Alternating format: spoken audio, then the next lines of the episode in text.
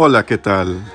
Recibe un cordial saludo de parte de nuestro equipo de Biblia.studio. Es un privilegio y un placer como siempre compartir contigo una meditación bíblica que espero te pueda seguir motivando a estar en contacto personal con la palabra de Dios. En nuestro episodio anterior hablamos acerca de cómo Dios llamó a Abraham a salir y dejar su tierra y su parentela porque tenía un plan muy especial para él y su descendencia, la simiente prometida. Ya que leímos que por la fe Abraham, siendo llamado, obedeció para salir al lugar que había de recibir como herencia, y salió sin saber a dónde iba. Por la fe, habitó como extranjero en la tierra prometida, como en tierra ajena, morando en tiendas con Isaac y Jacob, coherederos de la misma promesa, porque esperaba la ciudad que tiene fundamentos, cuyo arquitecto y constructor es Dios. Concluimos pues que Dios llama a sus hijos a salir de la ciudad que simbólicamente es llamada Babilonia, porque quiere llevarnos a la ciudad que tiene fundamentos verdaderos, la nueva Jerusalén celestial, la ciudad que Dios mismo ha construido. Hablando de esta morada celestial, Jesús dijo a sus discípulos en Juan 14, No se turbe vuestro corazón, creéis en Dios, creed también en mí. En la casa de mi Padre muchas moradas hay, si así no fuera, yo os lo hubiera dicho. Voy pues a preparar lugar para vosotros. Y si me fuere y os preparare lugar, vendré otra vez y os tomaré a mí mismo, para que donde yo estoy, vosotros también estéis. Y sabéis a dónde voy, y sabéis el camino. Le dijo Tomás, Señor, no sabemos a dónde vas. ¿Cómo pues podemos saber el camino?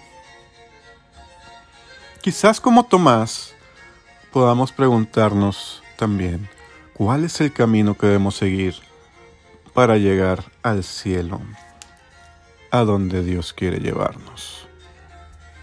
Babilonia, como ya hemos dicho, representa toda doctrina falsa y todo engaño espiritual, toda falsa religión y falsa filosofía. Y es que la misma palabra Babel en hebreo significa confusión.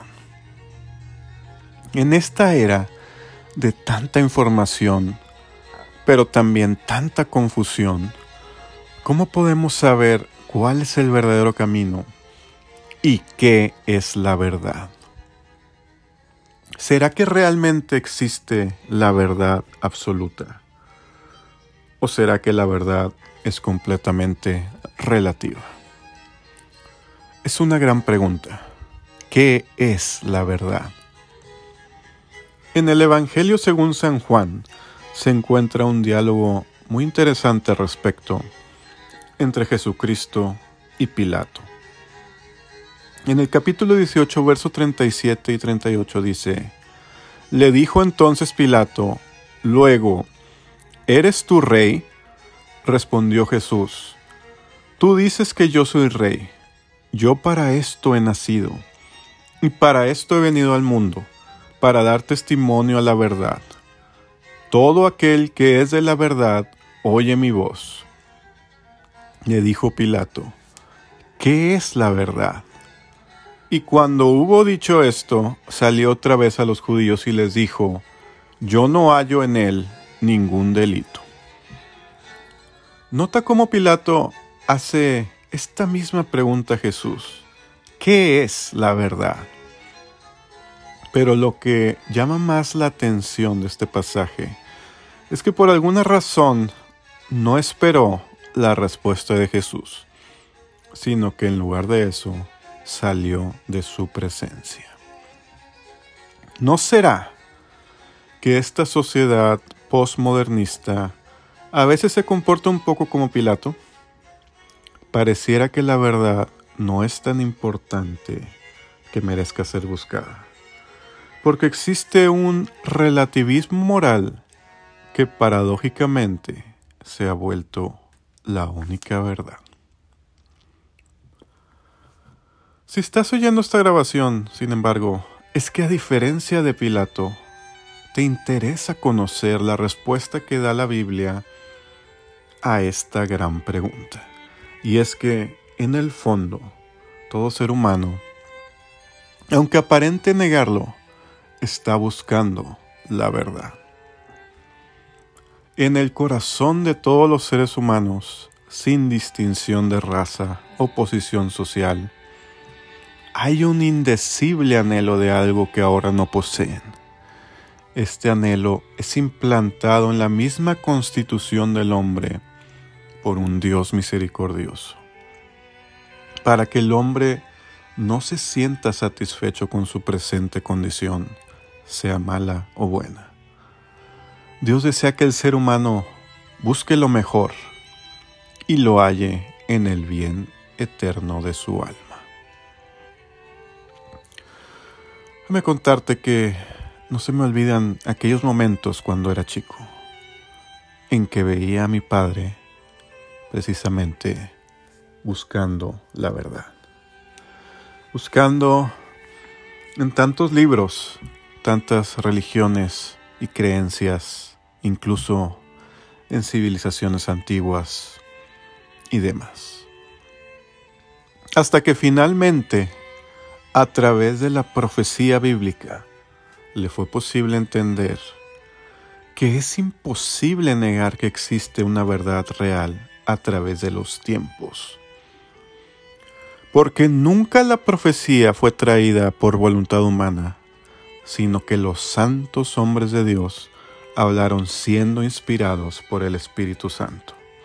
Dice 2 de Pedro 1:21. Por eso no será necesario hablar de profecía bíblica, porque de otra manera no habría forma de comprobar la verdad. Porque yo soy Dios y no hay otro Dios, y nada es semejante a mí, que anuncio lo por venir desde el principio y desde la antigüedad lo que aún no era hecho, que digo, mi consejo permanecerá y haré todo lo que quiero, dice el Señor en Isaías 46, 9. No obstante, nos tomará algunos episodios próximos el poder desarrollar el orden profético para poder explicarlo como es debido y podremos comprobar que la verdad está en la palabra de Dios. Pero volviendo a nuestro tema, la Biblia es muy clara y contundente. Veamos una vez cómo define la palabra de Dios lo que significa la verdad. Y la respuesta que da la Biblia es muy sencilla y se encuentra en nuestro verso clave en Juan 14, 6. Jesús les dijo, yo soy el camino y la verdad y la vida. Nadie viene al Padre sino por mí. La verdad, según la Biblia, no es una cosa, ni es una idea, ni es una religión, ni una denominación. La verdad es una persona. La verdad es la maravillosa persona de Jesucristo. Como decía San Juan, Jesús vino al mundo a dar testimonio a la verdad, porque Jesús mismo es la verdad. Como ves, la verdad real no es mero conocimiento. La verdad es vida en Cristo Jesús. La verdad es Cristo Jesús. Pero aquí es donde entra otra cuestión muy importante. ¿Quién es Jesús?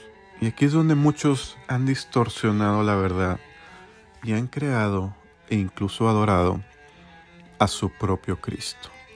Pues cuántos falsos Cristos no hay hoy en día. Fíjate lo que dice Juan 4:24. Dios es espíritu y los que le adoran en espíritu y en verdad es necesario que adoren. No es suficiente adorar a Cristo, sino que es necesario adorarle en espíritu y en verdad.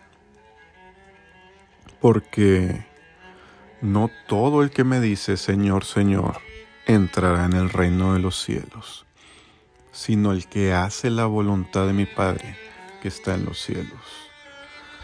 Muchos me dirán en aquel día, Señor, Señor, ¿no profetizamos en tu nombre y en tu nombre echamos fuera demonios?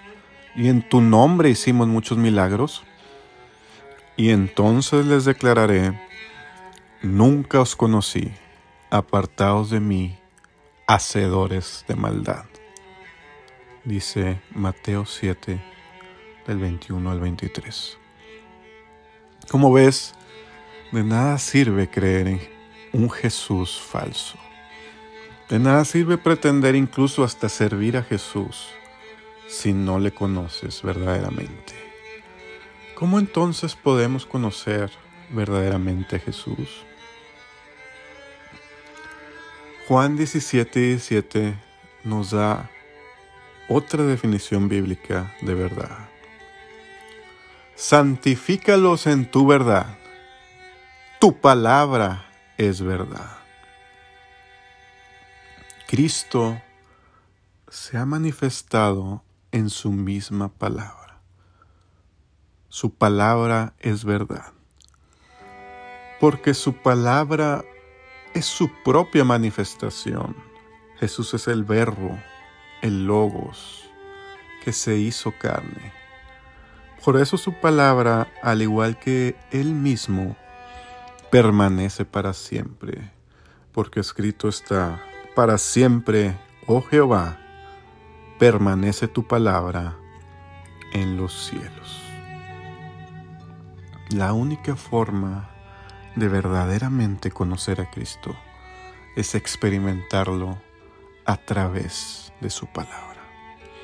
Pues su palabra es la revelación de Jesucristo dice Apocalipsis 1.1, la revelación de Jesucristo que Dios le dio para manifestar a sus siervos las cosas que deben suceder pronto. He aquí entonces la importancia de alimentarnos de la palabra Dios. Y déjame decirte, mi querido amigo o amiga, que la verdad de Cristo y su palabra hará una diferencia en tu vida, pues es el deseo secreto de tu alma. En vano procuran los hombres satisfacer el deseo de su alma con los placeres, las riquezas, la comodidad, la fama o el poder los que tratan de hacerlo descubren que estas cosas hartan los sentidos, pero dejan el alma tan vacía y desconforme como antes. El famoso comediante Jim Carrey lo expresó de la siguiente manera. Creo que todos deberían ser ricos y famosos y hacer todo lo que alguna vez soñaron para que puedan darse cuenta que esa no es la respuesta. ¿Cuántas celebridades más han demostrado con su vida que la verdadera felicidad no puede encontrarse en el mundo, sus placeres y su aparente éxito? Es el designio de Dios que este anhelo del corazón humano lo guíe hacia el único que es capaz de satisfacerlo. Es un deseo de ese ser, capaz de guiar a Él la plenitud y el cumplimiento de ese deseo. Esa plenitud se halla en Jesucristo, el Hijo de Dios eterno, porque en Él habita toda la plenitud de la divinidad corporalmente. Y es también verdad que vosotros estáis completos en Él, con respecto a todo deseo divinamente implantado y normalmente seguido. El profeta Geo llama con justicia a Cristo el deseado de todas las gentes. Cristo es el deseo de todo corazón humano. Dice en Juan 8, del verso 31 en adelante, dijo entonces Jesús a los judíos que habían creído en él, si vosotros permaneciereis en mi palabra, seréis verdaderamente mis discípulos y conoceréis la verdad, y la verdad os hará libres. Solo Cristo Jesús puede hacernos verdaderamente libres, pero debemos permanecer en su palabra para ser verdaderamente sus discípulos. Le respondieron, linaje de Abraham somos y jamás hemos sido esclavos de nadie. ¿Cómo dices tú, seréis libres? Jesús le respondió, De cierto, de cierto os digo, que todo aquel que hace pecado, esclavo es del pecado, y el esclavo no queda en la casa para siempre. El Hijo sí queda para siempre, así que si el Hijo os libertare, seréis verdaderamente libres. El pecado es la causa de la miseria en este mundo. El pecado es la causa de tanto sufrimiento y tanto dolor. Pero es imposible librarse del pecado sin un Salvador. La solución real, la verdad, no se encuentra en soluciones humanas, no se encuentra en métodos humanos.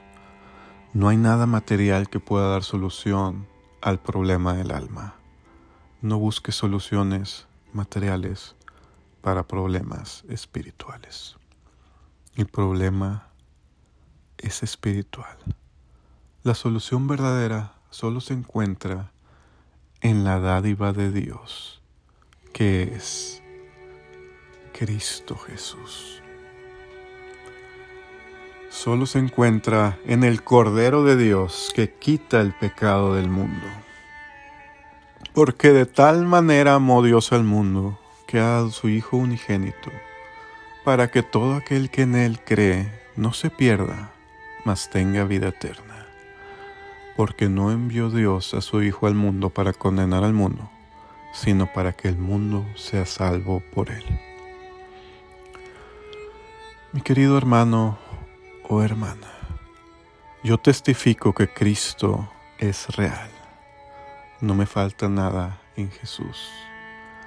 Jesucristo es mi pastor. Nada me faltará. He encontrado la verdad y he encontrado la verdadera felicidad en Cristo.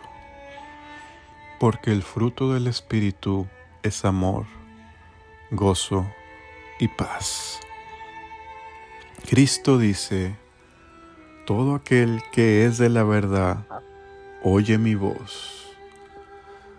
He aquí, yo estoy a la puerta y llamo. Si alguno oye mi voz y abre la puerta, entraré a él y cenaré con él y él conmigo. Cristo, hoy toca la puerta de tu corazón porque Cristo es amor y así es el amor. El amor no obliga a nadie. Él desea tener una relación real contigo, pero solo si tú se lo permites. ¿Por qué no le entregas tu corazón a Cristo hoy, si es que aún no lo has hecho? Y si ya lo has hecho, ¿por qué no llevar este maravilloso mensaje a otro corazón necesitado del amor de Cristo? es tan maravilloso. Llévalo a alguien que está buscando la verdad, que está buscando la verdadera felicidad. Yo por eso sigo y seguiré predicando a mi Cristo vivo, porque no podemos dejar de decir lo que hemos visto y oído, porque para mí el vivir es Cristo y el morir es ganancia. Se despide tu amigo y servidor, no sin antes seguirte invitando a que sigas buscando a Cristo sigas teniendo comunión con Él por medio de la oración de fe y de su palabra. Cristo está a tu lado, listo para escuchar a tu corazón. No hay problema grande para Él. Él es tu creador. Él es tu mejor amigo. Yo he venido para que tengan vida y para que la tengan en abundancia. Yo soy el buen pastor. El buen pastor su vida da por las ovejas. Yo soy el camino y la verdad y la vida. Nadie viene al Padre sino por mí. Amén.